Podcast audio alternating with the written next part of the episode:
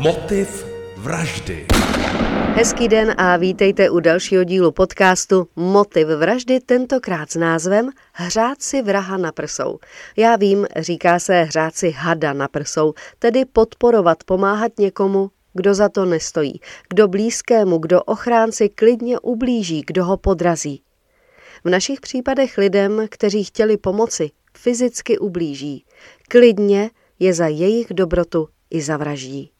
V dnešním prvním příběhu, za kterým se vydáme do Austrálie, zavraždí náš had hned několik lidí z jedné rodiny. Pak se zase vrátíme do Čech a bude to velmi podobné. Chtěli jim v tíživé situaci pomoci a byli zavražděni. Austrálie začátek dubna 1984. Příbuzní začínají mít strach o mladý pár, který spolu žije v rodinném domku a má dvě malé děti, dvě dcery. S příbuznými byli v každodenním kontaktu. Najednou nikdo nebere telefon. Jde o 21-letou Radmilu, které se říkalo Red, a jejího skoro manžela Tonyho Bakera. Když příbuzným volá zaměstnavatel Tonyho, že se už několik dní neobjevil v práci, jdou obhlédnout jejich dům. Jde tam sestra Radmily, 18-letá Dara a její přítel. Dara si oknem všimne ohořelých papírků kolem sporáku a vidí i rudé plotínky. Chce rozbít okno, ale přítel jí zadrží a raději zavolá policii. Do domu tedy vstoupila přivolaná policejní hlídka. V domě byl cítit benzín. Bylo jasné, že dům chtěl někdo podpálit. Benzín byl všude. V jedné ložnici pak byly nalezeny tři těla. Radmila a její dvě malé dcery. Těla byla položená na sobě a politá benzínem. Muž, tedy Tony, tatínek malých holčiček, byl nalezen v jiné místnosti. Celá rodina byla zavražděna, všichni byli zastřeleni. Radmila, Tony a jejich malé dcery, Denny a Lisa. Sestra Radmily, Dara, byla zničená, protože před dvěma lety prožila něco podobného, když při dopravní nehodě zahynul její dvě mladší sestry, Mariana a Lily. A to si dobře pamatujte. Dívky tehdy uhořely, uhořely při té autonehodě těsně před Silvestrem 1981. Nešlo to pochopit, taková strašná smůla, takové strašné neštěstí v jedné rodině. A zpět k vraždám nebylo zjištěno žádné násilné vniknutí. Vrah chtěl v domě založit požár a tak se chtěl zbavit stop. Zapnul všechny plotínky, včetně grilu, kam nadspal papíry. Ty ale nechytly, protože kolečkem od grilovací plotínky otočil opačně. Takže nic neschořelo. A protože si Radmila psala deník a psala si úplně všechno, zapsala si, že ten večer její partner Tony koukal na fotbal s Tomou. Takže policie začala zjišťovat, kdo je to Tomo. Byl to Ellen Thompson, kterému se říkalo Tomo. Byl to blízký přítel rodiny. Tomo s Tonym hrávali fotbal, znali se už od školy. Podle deníčku Radmily k ním chodil velmi často, skoro každý den. Hrával si s dětmi. Policisté zjistili, že chodil s Marianou, s dívkou, sestrou Radmily, která zahynula při autonehodě v roce 1981. Seznámili se pár let předtím. Mariana stopovala a stopla si právě Tomsna. Byli nerozlučný pár. Začali spolu i bydlet. Když tedy došlo k té nešťastné dopravní nehodě, při které Mariana zemřela, bylo jasné, že ho její sestra Radmila s Tonym často pouštěli přes svůj práh. Velmi s ním soucítili a snažili se mu překonat ten zármutek. Policisté si k výslechům zvali rodinu a společné přátelé. Všichni se shodli na tom, že by to Thompson nikdy neudělal, že mu mladá rodina pomáhala, jak mohla a že to byl správný a hodný kluk. Kriminalisté ale při domovní prohlídce u tohohle správného a hodného kluka našli pušku a balistika potvrdila, že jde o zbraň, kterou byla rodina zavražděna. Kriminalisté dále zjistili, že Thompson na okraji města čepoval benzín do kanistru, který se pak našel v domě. Vyšetřovatelům bylo jasné, že to je jejich muž, že tohle je vrah. Tomo jim řekl ano – Vešel jsem do domu a začal okolo sebe střílet. Nevěděl jsem, co dělám. Policisté ale řekli, že to není pravda. Nemůže to být pravda. Šlo o cílené střílení. Bylo zjištěno, že nejdříve střelil do křesla, kde seděla Radmila s jednou dcerou. Dcera jí po střelbě vypadla z ruky. Ležela na zemi a Tomo jí střelil do hlavy. Tony vstal z křesla a chtěl pravděpodobně běžet za druhou dcerou. Tomo ho také zastřelil. Ve spánku pak zavraždil i jejich druhou dcerku. Vrah nechtěl prozradit motiv. Podle vyšetřovatelů začal být Tomo po smrti přítelkyně pravděpodobně posedlý její sestrou Radmilou. Jestli zjistil, že ji nikdy nebude mít, nebo mu něco řekli, co se ho dotklo, to ví jen on. Ellen Thompson za čtyřnásobnou vraždu dostal do životí. Ale pozor, příběh tím nekončí. Vyšetřovatelé se po vraždách opět podívali i na záhadnou dopravní nehodu dvou sester, Lily a Mariany. Bylo jim 14 a 17 let. V autě explodovala palivová nádrž. Zvláštní bylo, že z auta bez zranění vyvázl světe div se Ellen Thompson. Ten to auto řídil. Tomovi pověděl, že ten večer vezl sestry. Oslepili ho světla z protijedoucího vozu a naboural do stromu. Jel asi 70 kilometrovou rychlostí. Pak vystoupil z auta a šel se podívat, co je s autem, co se stalo. Viděl plameny a auto vybouchlo. Sestry v autě uhořely. Tomo měl popálené ruce, jak se je prý snažil vytáhnout z vozu. Nové vyšetřování ale ukázalo, že takhle se to stát nemohlo. Policisté vzali auto a udělali opravdu nebezpečnou rekonstrukci. Po ní bylo jasné, že vůz při nehodě jel rychlostí kolem 25 kilometrů. Stále to ale nebyl důkaz o fingované nehodě. Forenzní vyšetřovatelé se tedy zaměřili na požár auta. Ten měl vzniknout pod kapotou, ale z fotografií z místa činu bylo vidět, že auto, když ho odtahovali, svítilo, což bylo absurdní. Z fotografií bylo také vidět, že kabely byly jen ožehlé, motor byl prostě v pořádku. Velký požár byl ale v kabině, uvnitř auta a opět se prováděla rekonstrukce. Aby auto chytlo, aby hořela i kabina, jak říkal Tomo, museli by to auto utopit v benzínu.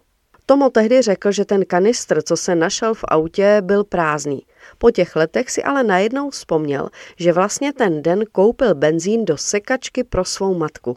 No prostě se zjistilo, že Ellen Thompson, zvaný Tomo, zavraždil i dvě sestry. Lily a Marianu, se kterou chodil a která se s ním chtěla rozejít. Kamarádce se svěřila, že z něj začíná mít strach. Vyšetřovatelé z fotografií zjistili, že dívkám něco vytéká z hlav. Policie exhumovala těla a bylo zjištěno, že dívky byly zastřeleny. Nedostatek vnitřních poranění dýchacích cest dále prokázal, že sestry byly před požárem mrtvé. A opět Tomo nic neřekl, ale bylo jasné, že je obě zastřelil a založil požár. Ellen Thompson alias Tomo byl následně obviněn z vražd dvou sester a za každou dostal doživotní trest, který si měl odpikat souběžně s doživotním trestem za vyvraždění mladé rodiny. Stejně jako mě asi i vás napadlo, že kdyby tehdy policisté pečlivě prošetřili tu autonehodu, tak by k vraždám vůbec nemuselo dojít. Je strašné, že jedna matka přišla o tři dcery, dvě vnučky a o skorozetě. Může vůbec člověk unést takové neštěstí? Na náhrobku Mariany bylo něco ve smyslu, že na ní Tomo vzpomíná, že na ní nikdy nezapomene, už přesně nevím. Po hrůzném odhalení byla slova z náhrobku odstraněna. Ellen Thompson, kterému se říkalo Tomo, sedí už řadu let. Je mu přes 60 a v současné době je ve vězení s minimální ostrahou. Fotografie na Facebooku a Instagramu jako motiv vraždy. A jako vždy nás čeká český případ a bude podobný v tom, že šlo o rodinu, která chtěla pomoci, která si hřála vraha na prsou. Podobné to bude i v maskování zločinu. I tady chtěl vrah důkazy podpálit. A vy už možná víte, že půjde o případ, který se stal 22. května roku 2013 v Brně. Kevin Dahlgren, američan, Na první pohled tichý, bezkonfliktní mladík. Kluk, který údajně trpěl depresemi. Místo toho, aby ho rodina poslala na léčení, poslala ho k sestřenici do Čech. Přiletěl 30. dubna. Česká rodina, která byla bezproblémová, kamarádská, přátelská, Kevina přijala s otevřenou náručí. Netušila, že vítá vlastního vraha. Kevin vraždí už po třech týdnech, postupně zavraždí všechny členy rodiny, tedy svou sestřenici, jejího manžela a jejich dva syny. Rodina se snažila Kevinovi pomoci, brali ho na výlety i za kulturou, domluvili mu do učování angličtiny, měl být lektorem. Ale Kevin pravděpodobně nebyl schopen normálního života. Asi ho to dokonce štvalo, že po něm rodina chce nějakou činnost. Proto se Kevin rozhodl rodinu odstranit, aby na něj už nikdo netlačil. Ten osudný den byla rodina pozvána k sousedům na návštěvu na nějakou menší oslavu. Nedorazila. Nikdo se jim nemohl dovolat. Sousedé najednou slyšeli nějakou ránu a viděli kouř. Hasiči požár dohasili a čekali je děsivý nález. Ve sklepě byla nalezena tři mužská těla. V nejvyšším patře rodinného domu bylo nalezeno další ženské tělo.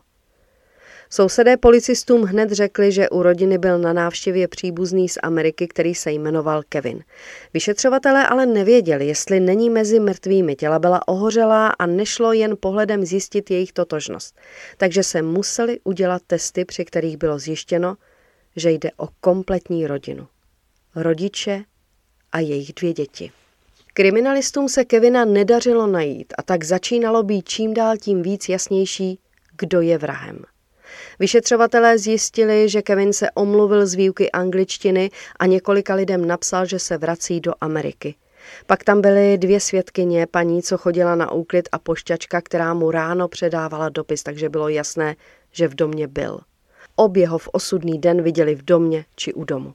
Dále vyšetřovatelé zjistili, že odjel autobusem a pak se přihlásil i taxikář, který Kevina vezl do Vídně, kam dorazili i čeští kriminalisté. Bohužel zjistili, že Kevin už je 15 minut ve vzduchu.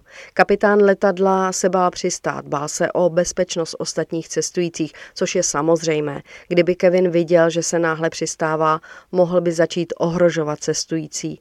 Personál ale věděl, že mají na palubě možného vraha. V Čechách se začala psát žádost v angličtině, aby v Americe Kevina zadrželi. Americká FBI Kevina opravdu ještě na letišti zatkla.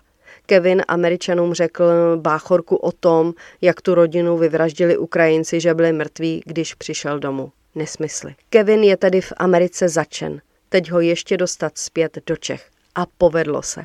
V srpnu roku 2015 byl vydán. Kevin Dahlgren se stal prvním občanem Spojených států amerických, který byl vydán americkou justicí do Čech. Soudní proces začal 31. května 2016, tedy tři roky po vraždách. Kevin odmítl vypovídat na doporučení svých advokátů, nevypovídali ani jeho rodiče, kteří za ním celou dobu stáli. A co se vlastně 22. května 2013 v rodinném domě Harokových stalo? Nejprve do práce odešla přítelkyně staršího syna, která na chodbě potkala Kevina. Pak odešel mladší syn, který byl na střední škole. Starší zůstal doma, protože byl nastydlý. Doma zůstali i rodiče. Kevin nejdříve zavraždil tatínka chlapců Martina, napadl ho ze zadu v pracovně. Pak ubodal maminku, svoji sestřenici. Na závěr i staršího syna Filipa. Během dne přišla paní na úklid, ale tu nepustil domů. S nejmladším synem Davidem si přes den posílali SMSky, psali si, kdy přijde David domů a tak dále. Pravděpodobně byl David napaden, zavražděn hned, jak přišel domů.